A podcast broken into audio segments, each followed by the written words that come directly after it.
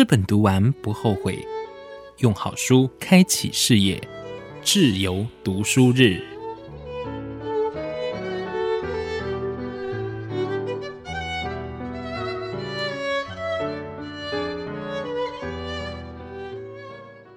欢迎收听今天的节目，我是志源。今天非常高兴，节目当中志源邀请到了由时报出版的《老师，我可以抱你吗》的作者黄淑娟老师。老师您好，志源你好。其实我在看这本书的时候啊，我觉得它的副标真的是显著了这一本书的意义哦，让孩子的问题化为向善的机会，后母导师的转弯教育哦，非常的不容易哦。老师从事教职已经三十多年了，但是有一半的时间呢都在接后母班哦。我们先请老师来跟我们讲讲什么叫做后母班。有人听到后母两个字，就会把戏剧上面演的说后母是一种很坏、会虐待人家的。事实上，我跟你讲，后母导师在班上其实是很卑微的。为什么？因为你要去接人家的班级，嗯，哦，这个班级有时候他们导师请长假或者是调校，然后你要去接人家班级的时候，你知道吗？学生常常会拿你跟他们的导师做比较。那种比较会让你哦，你真的知道我们讲的要带这个班的学生，要拉拢他们的心，还要要把你的教学方式带进去。我跟你讲，那个过程真的很辛苦，而且还要小心翼翼，因为他们动不动都会讲一句话，人家我们以前的导师都不会这样子。我接过难度最高的就是三年级接班的时候，那个班我从来没有教过。所以学生我完全都不认识，突然间就去接人家班级，更可怕就是他们原本的导师哦，改成去教他们的数学，他的数学课比我地理课每一个礼拜的课还要多。原导师就在里面哦，然后我当他们的后母导师，你知道那一年哦，真的是我带过后母导师所有的那个经验里面，那一个班是最辛苦的，孩子动不动就会拿那句话，我们以前的导师。会让你很心痛，你知道吗？在教学的过程当中啊，会有很多你没有办法去预设的现场。老师呢也提到了，我们都在讲说因材施教，可是不是所有的孩子都有办法用同一套的方式去教导，因为这个过程当中会发生很多的碰撞，尤其是像老师刚刚提到的后母班哦，因为你是中途才加入他们的，但是你没有融入他们，就会有一个比较心态，而且在班上可能有一些同学他是属于边缘人，也不见得说他们被接纳吗？你知道吗？你讲“边缘”三个字，其实来讲，真的，我曾经在国小、国中的时候被人家孤立，然后被人家耻笑，我知道那种心情，因为人家说只有痛过，你才知道那个滋味。所以你刚才讲的，我相信从古代到现在，“霸凌”两个字其实它都存在。嗯，而且你知道，我们每次出去演讲的时候，我都要讲一句话，在班上里面带头霸凌的人，你知道是谁吗？老师。对。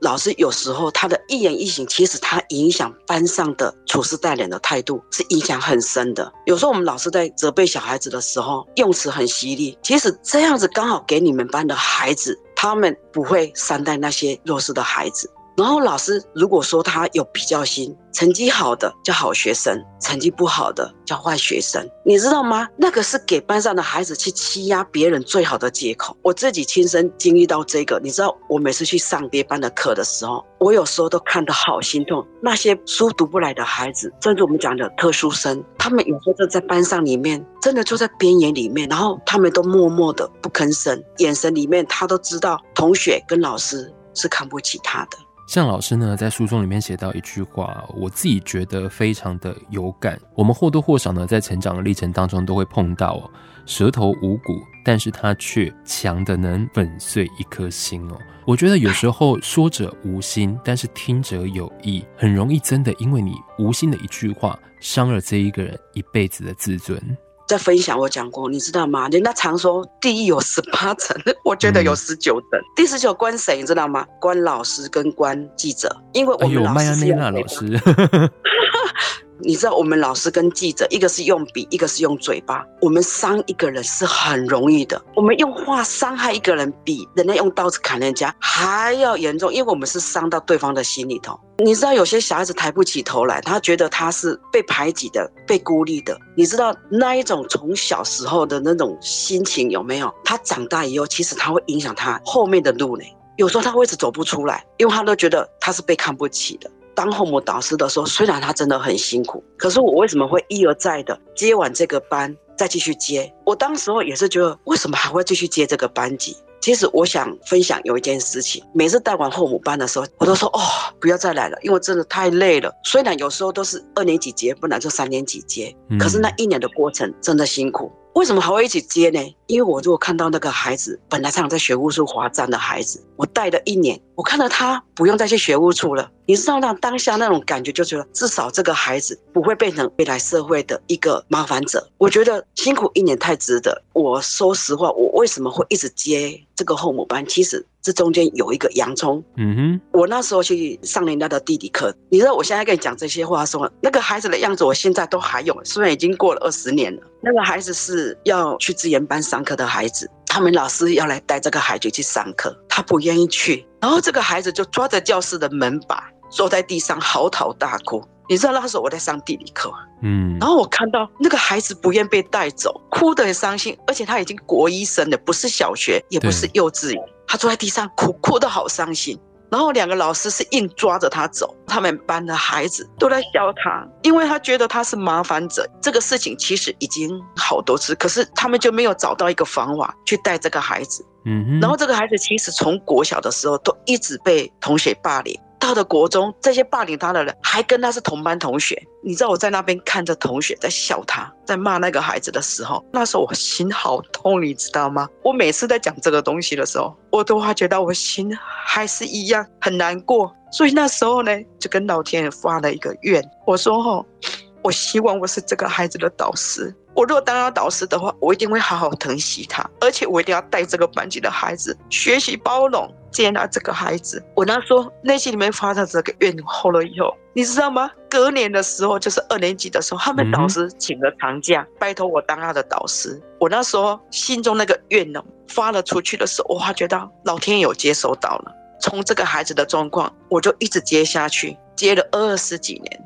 非常的感人呢。老师在书中里面呢写到了一句话，我觉得就是你的心声哦，没有问题学生，而是学生有问题需要协助。相信呢，我们在教学现场当中啊，会碰到很多的可能性哦。比方说呢，过去有资源班、有特教班，可是现在希望说这些同学可以被接纳，打散到各个班级去做共融式的教学。但是我们知道，在第一现场可能碰到的现况，就是这些同学对于他们的病症、对于他们的状况不理解，而产生了所谓的霸凌。那老师其实是很辛苦的，就像老师讲的，我们要在那个现场当中呢，去好好的沟通，我们的身教胜于一切。我觉得这个真的是很难呢、欸。你知道吗？我内心里面为什么说我想要走出去分享的原因，就是在这里。对，因为我发觉到哈，这个整个是一个社会一个很残忍的一个现象。教育部本来说，像这个特殊生，本来是不是他们有所谓特教班？对啊。可是他们现在就是会把一些状况不是很严重的孩子放在普通班，就是要让孩子学习跟大家相处。嗯，你知道我当时候都认为说，其实我不是只有在照顾这个特殊生，我是在带整个班级。未来出社会去，你也是会碰到有些我们讲的，他可能某些方面是他比较弱势的地方，但是包容跟同理心这是很重要，这是比考试一百分都还要重要的一个功课。但是我发觉到我们现在老师可能把这个遗忘掉了。我们觉得成绩很重要，嗯，升学率很重要。在班上里面，这些孩子有时候我真的要呼吁很多老师，你们知道，像这种孩子，他们如果学校有校外教学、毕业旅行，你知道这些小孩子多可怜，你知道吗？他们不是不要去毕业旅行，不是不愿意去参加校外教学，因为他们怕被好明显、好直接的刺伤。第一个，他找不到同学愿意跟他同寝室，找不到同学愿意跟他同桌吃饭，游览车里面找不到同学愿意跟他坐在一起。我们看来是小小的动作，其实对那些孩子啊是大大大大的什么伤害。我们老师从来没有去注意到这一点，会说啊，你们自己找位置，你们自己去找同学跟你同寝室。可是那些孩子他根本没有办法自己来。这个是我自己当导师里面，我一定会注意到的小细微。在这本书当中呢，其实老师分享了很多的故事哦。但是呢，我今天想要请老师来分享一则故事，就是我们这本书的书名哦。老师，我可以抱你吗？这一个故事呢，让我非常的感动哦。这个小朋友其实是一个麻烦精，所以常常找老师打小报告嘛。可是你当要背啊，就成为班上同学讨厌的人。那这个过程当中呢，其实老师又想办法要安抚他，其实好为难哦。我跟你说哈，这个孩子哈，我每次想到他的时候，都觉得哈赖皮神，就是什么东西他都赖皮，不写功课，不打扫工作，成天真的都来给我找麻烦。嗯，而且他很特别的，他很喜欢去找高年级的抱抱，然后人家要揍他。嗯、刚好我们班还有一个也是在故事里面的，你知道他们两个就是喜怕给亚。我每天都要去处理他们两个吵架的事情。中午吃饭的时候也不吃饭，因为他每天都会买很多的零食当做他的中餐。然后当时候你知道吗？因为我看他长得小小的，头大大的，同学都叫他 ET。嗯，然后他又很讨厌人家叫他 ET，瘦巴巴的的皮包骨。所以我常常为了要让他吃饭这个事情，哎，我们师生真的是常常起摩擦，开口闭口都是三字经。为什么？因为他在家里面就是阿公阿妈带的，阿公阿妈也是常常用三字经跟孩子在对话。所以孩子出口开口都是三字经，在磨这个孩子的过程当中的时候，我真的说实在的，每天因为不是只有他，还有另外一个，那时候真的差一点胃溃疡。吃饭的时候，他突然会出现，老师谁怎么样谁怎么样，里面跟他警告不准告状，他还是要。其实那时候呢，我有找上他爸爸，那时候我不了解爸爸的状况，我觉得说一定要找爸爸来沟通，结果那时候被他爸爸吓到了。他爸爸马上跟我讲一句话：“老师，我不会打车呀，我要打灯给关起来，不会打车呀。”哦，那时候真的被他吓一跳，他认为打才有用。打他会让他知道痛，那时候我真的是被爸爸的那种态度，着时候真的吓到。后来我发现到阿公跟爸爸这一边，这个家庭的力量有没有是没有办法依靠的，我只好自己来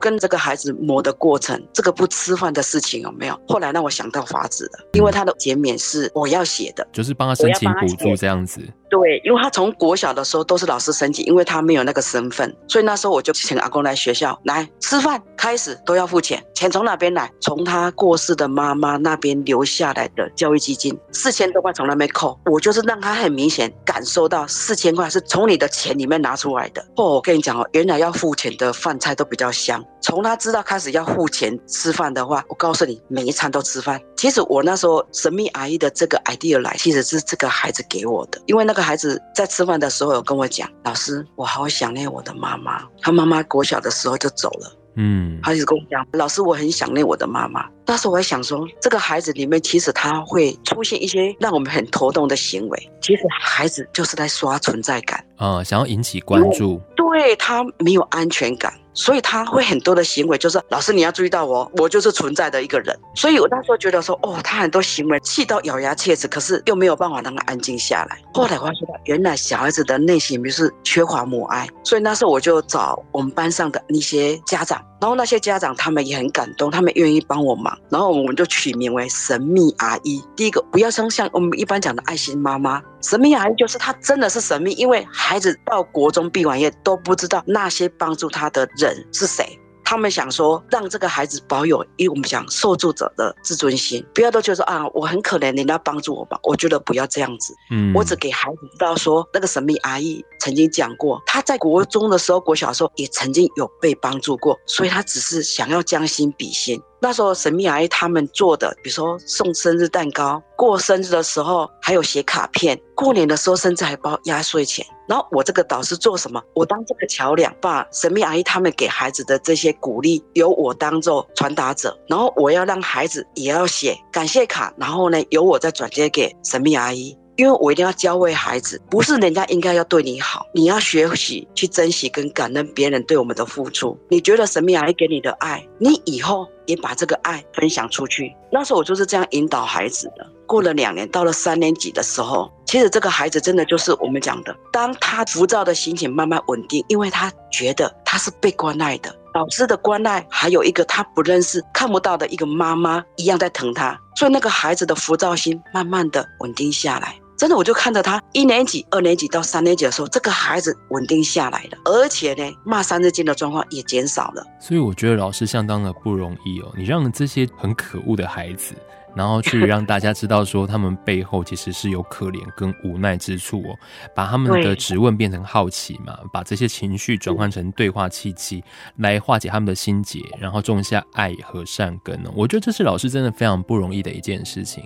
也因为这个原因呢，让这些孩子原本不受期待，也不受大家的关注，就在你的帮助之下呢，有了不一样的人生哦。所以呢，我们可以透过这本书哦，不论是帮助孩子、家长，或者是正在从事教职的朋友，可以有不一样的观点哦。因为淑娟老师呢，把她自己三十多年来的教学现场经验，透过一则则的动人故事来跟大家分享，让我们可以找到这些孩子令人束手无策的问题症结点哦，也可以透过这些经验的分享，找到一个适合你自己可以帮助这些孩子的方式哦。今天呢，非常高兴在节目当中呢，邀请到了由时报出版的《老师，我可以抱你吗》的作者黄淑娟老师，谢谢老师，谢谢，谢谢，谢谢。